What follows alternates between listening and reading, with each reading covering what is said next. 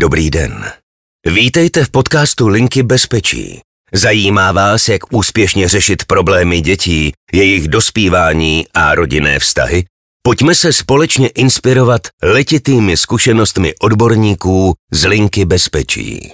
Posloucháte podcast Linky bezpečí na tenké lince a dobrý den vám přeje Radka Líbecajtová. Sebepoškozování se stalo fenoménem posledních let. Pro mnohé je nepochopitelné, někdy je zaměňované za vzdor, jindy za módu. Jak s ním pracují kolegové na telefonu a jak se k němu mohou stavět rodiče, nám řekne náš dnešní host, vedoucí linky bezpečí Kateřina Lišková. Ahoj Kateřina. Ahoj. Kateřino, co je sebepoškozování a co všechno se mezi něj řadí? Tak jestliže hovoříme o sebepoškozování, tak vlastně mluvíme o nějakém úmyslném ubližování sám sobě, kdy není cílem ukončení života. Sebepoškozování je nebezpečné v tom, že může do té sebevraždy se překlopit, že nemusí ten člověk odhadnout míru toho, jak moc si ublíží, takže tam to riziko je vlastně veliké, z tohoto úhlu pohledu je to velmi rizikové jednání.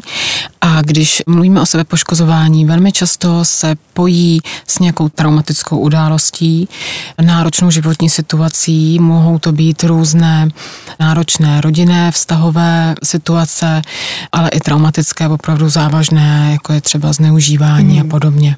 U toho sebepoškozování je také typické, že se jedná o závislostní chování. Ono vlastně se postupem času vytvoří jakoby závislost na tom ublížit si, takže i z tohohle úhlu pohledu je to velice rizikové. Mm-hmm. A jak je to s nějakým jako zdobením těla, tetování, piercing? Mm-hmm. Ty jsi se mě vlastně ptala i na ty způsoby ubližování si. Tak to, co zmiňuješ, je vlastně jeden jakoby z proudů společensky akceptovaného nebo akceptovatelného sebepoškozování. Mm. Také třeba v náboženství jsou to obřízky. Mm. To jsou vlastně jako věci, které nějak ta společnost toleruje a přesto se to řadí do sebe poškozování. A vedle toho vlastně to, co trošku, nebo řekla bych, že společnost netoleruje, je situace, kdy se ty lidi ubližují formou, příklad, já teda nechci úplně návodná, takže hmm, zůstanu spíš hmm, tak jako obecně, ale je to různé bouchání se, řezání se, škrcení a podobně. Hmm, hmm. Jo, tak nějak děkuji za tu skromnost v tom výčtu. Kolik hovorů ročně s touto tématikou na lince bezpečí proběhne přibližně? Radko, ty si dobře říkala, že to je nějaký trend, takže já musím říct, že u nás je to navyšující se mm. co do četnosti mm. trend a vlastně, když jsem se na to dívala, tak v roce 2018 bylo takových kontaktů kolem 600, a za rok 2019 už jich bylo přes tisícovku. Hmm. Takže my tam ten nárůst opravdu vidíme. Docela dramatický. Mm-hmm. Hmm. A v jakém věkovém rozpětí jsou volající a možná i říct ten poměr dívky chlapci? Mm-hmm. Tak tady bych vlastně zůstala zase trošku u obecnějšího na linku bezpečí se častěji obracejí dívky než chlapci. Zhruba je to poměr dvě třetiny dívek, třetina chlapců. A to nejčastější eh, věkové rozpětí je mezi 14 a 17 lety. A tam spadá i toto téma. Takže mm-hmm. takový typický klient bude zhruba 15 letá dívka. Mm-hmm. Sebepoškozování je poměrně nový jev, jak už jsme tady zmínili, mezi dětmi a dospívajícími. Jak si na lince vysvětlujete nárůst tohoto chování v posledních letech? Mm-hmm.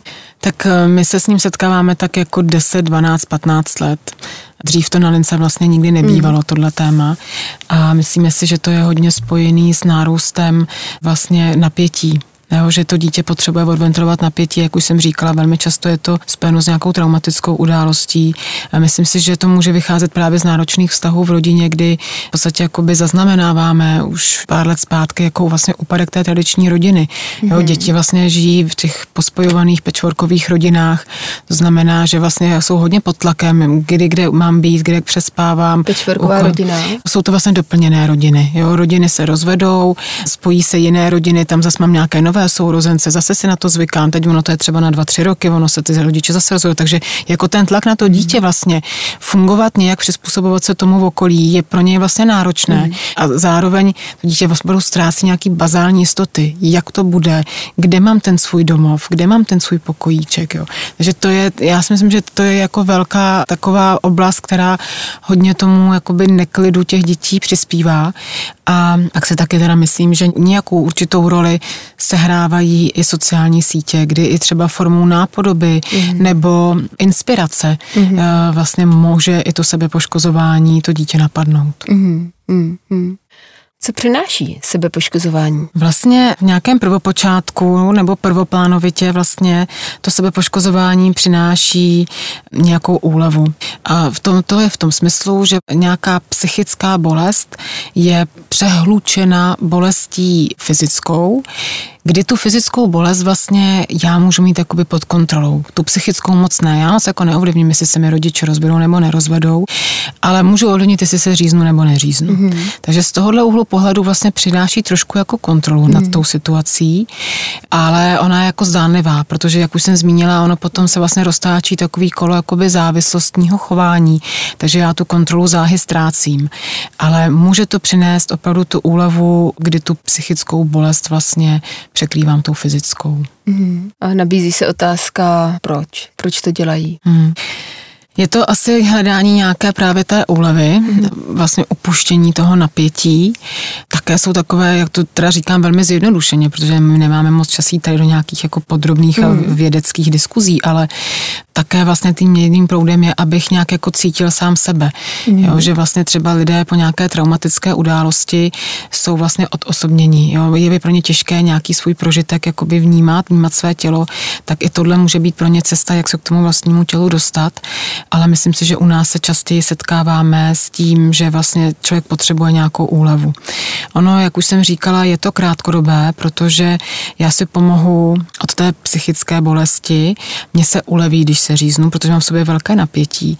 A takže mě se v tom prvopočátku jakoby uleví. Bohužel to sebou nese pocity viny, výčitky, že jsem to nezvládla a tím zase se stupňuje to napětí a tam nám vzniká ten začarovaný kruh, mm, kdy vlastně já na to napětí zase potřebuji reagovat nějakou úlevou a ta úleva, že se znovu říznu. Jo. Takže mm. je to opravdu takový bludný kruh, z kterého mm. pak ti lidé potřebují pomoc někoho z mějšku. Mm. Je, je těžký vystoupit eh, pro mm. samotného člověka z toho začarovaného kruhu. Přesně tak, to je vlastně pak ten důvod, proč tam vlastně spousta lidí pokračuje, byť už se jim to vlastně jako nelíbí a není to ta jejich cesta, mm. kterou by chtěli jít, ale vlastně se jim špatně jako odstupuje od té závislosti. Mm.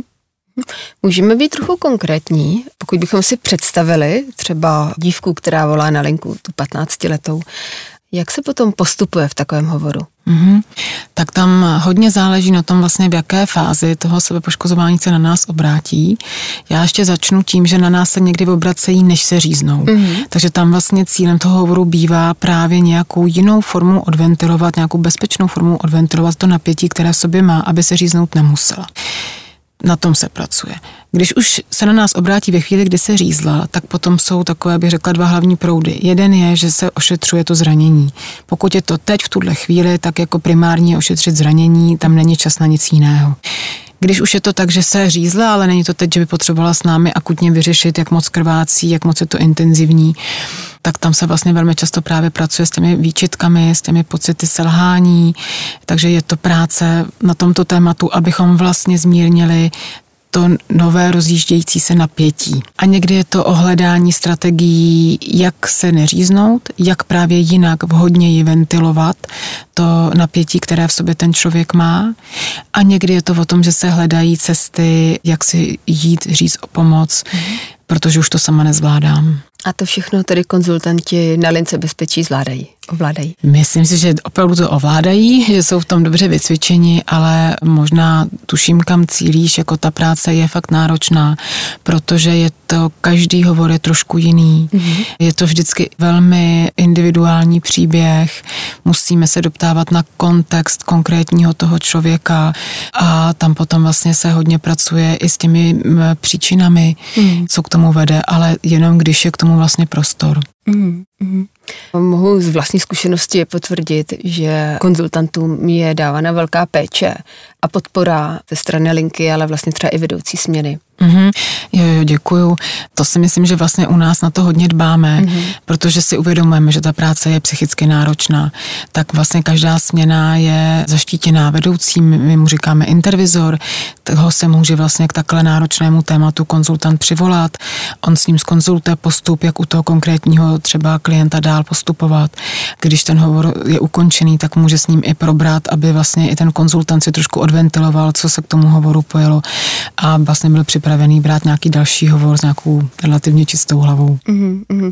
Jo, já bych ještě jenom asi chtěla doplnit, že to není každého hovoru, ale jenom v případě, že ten konzultant, ten člověk na tom telefonu cítí potíž třeba ten hovor vést, že vlastně většinu těch hovorů zvládají kolegové sami. Určitě, určitě. Je to mm. u těch závažnějších témat, mm. samo tam, kde to potřebují. Na lince není možné vést online terapie. Jde o krizovou intervenci. Kam volající odkazujete pro další pomoc a je to potřeba? Mm, tak to potvrzuje, že vlastně na lince se nevěnujeme nějaké dlouhodobé terapii, tam eh, vždycky se zaměřujeme na to tady a teď. Takže jsme taková, bych řekla, trošku jakoby ambulance, mm. kde my ošetříme ten akutní stav, ale potom odkazujeme na péči dalších odborníků a v rámci tohoto tématu, toho sebepoškozování, tak to bývají nejčastěji terapeuti, psychoterapeuti nebo psychologové, případě i psychiatři, protože někdy to může být navázaný na nějaké mhm. třeba duševní onemocnění, kdy je potřeba podpořit tu pomoc i nějakou medikací. Mm-hmm. Dostáváme se teď k té rodičovské části. Co mohou dělat rodiče, pokud zjistí, že se jejich dítě poškozuje? tak myslím si, že v té první fázi hlavně dítě netrestat. Mm. Protože ve chvíli, kdy mu vynadám, kdy ho potrestám, tak eh, vlastně to dítě zablokuju, aby mi to příště přišlo říct, že potřebuje nějakou pomoc. Zároveň v něm vlastně vyvolám zase tlak akorát a povede to k tomu, že to dítě se znovu pravděpodobně ublíží, protože on bude potřebovat nějak ten tlak ventilovat. Abych tomuto předešla, tak vlastně je daleko užitečnější si to dítě vyslechnout, co se děje, dát mu prostor pro to, aby mi vlastně vysvětlilo, proč takhle jedná, co ho trápí a společně jsme se snažili hledat vlastně řešení těch příčin, které ho mm. vedou k tomuto jednání. Mm-hmm. A poslední otázka dnešního podcastu, co mohou dělat děti, pokud se jich to týká, tak možná ještě jenom doplnit ten dnešní hmm. díl. Tak určitě je podpořím v tom, aby buď to sešli svěřit svým rodičům, pokud to aspoň trošku půjde, a kdyby si nevěděli rady, jak na to, tak ať se obrátí k nám na linku, hmm. můžeme to nakrokovat, probrat to, tak aby to pro ně bylo co nejvíce představitelné, protože ta pomoc je důležitá a aby si případně řekli o pomoc třeba psychologa. Hmm. Dobře.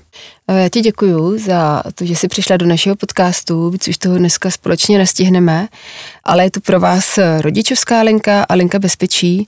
Pokud byste potřebovali vědět víc, tak eh, informace o číslech a volání najdete na našich webových stránkách. Kateřina Lišková, vedoucí linky bezpečí, dnes mluvila v podcastu na tenké lince na téma sebepoškozování. Děkuji ti za návštěvu, Kateřino, a těším se zase třeba někdy příště. Děkuji za pozvání. Ahoj. Ahoj. Každý den Linka bezpečí odbaví až 400 hovorů, ale dalších 500 kapacitně nepřijme. Zapojte se také mezi naše dárce a buďte oporou potřebným. linkabezpečí.cz Děkujeme vám.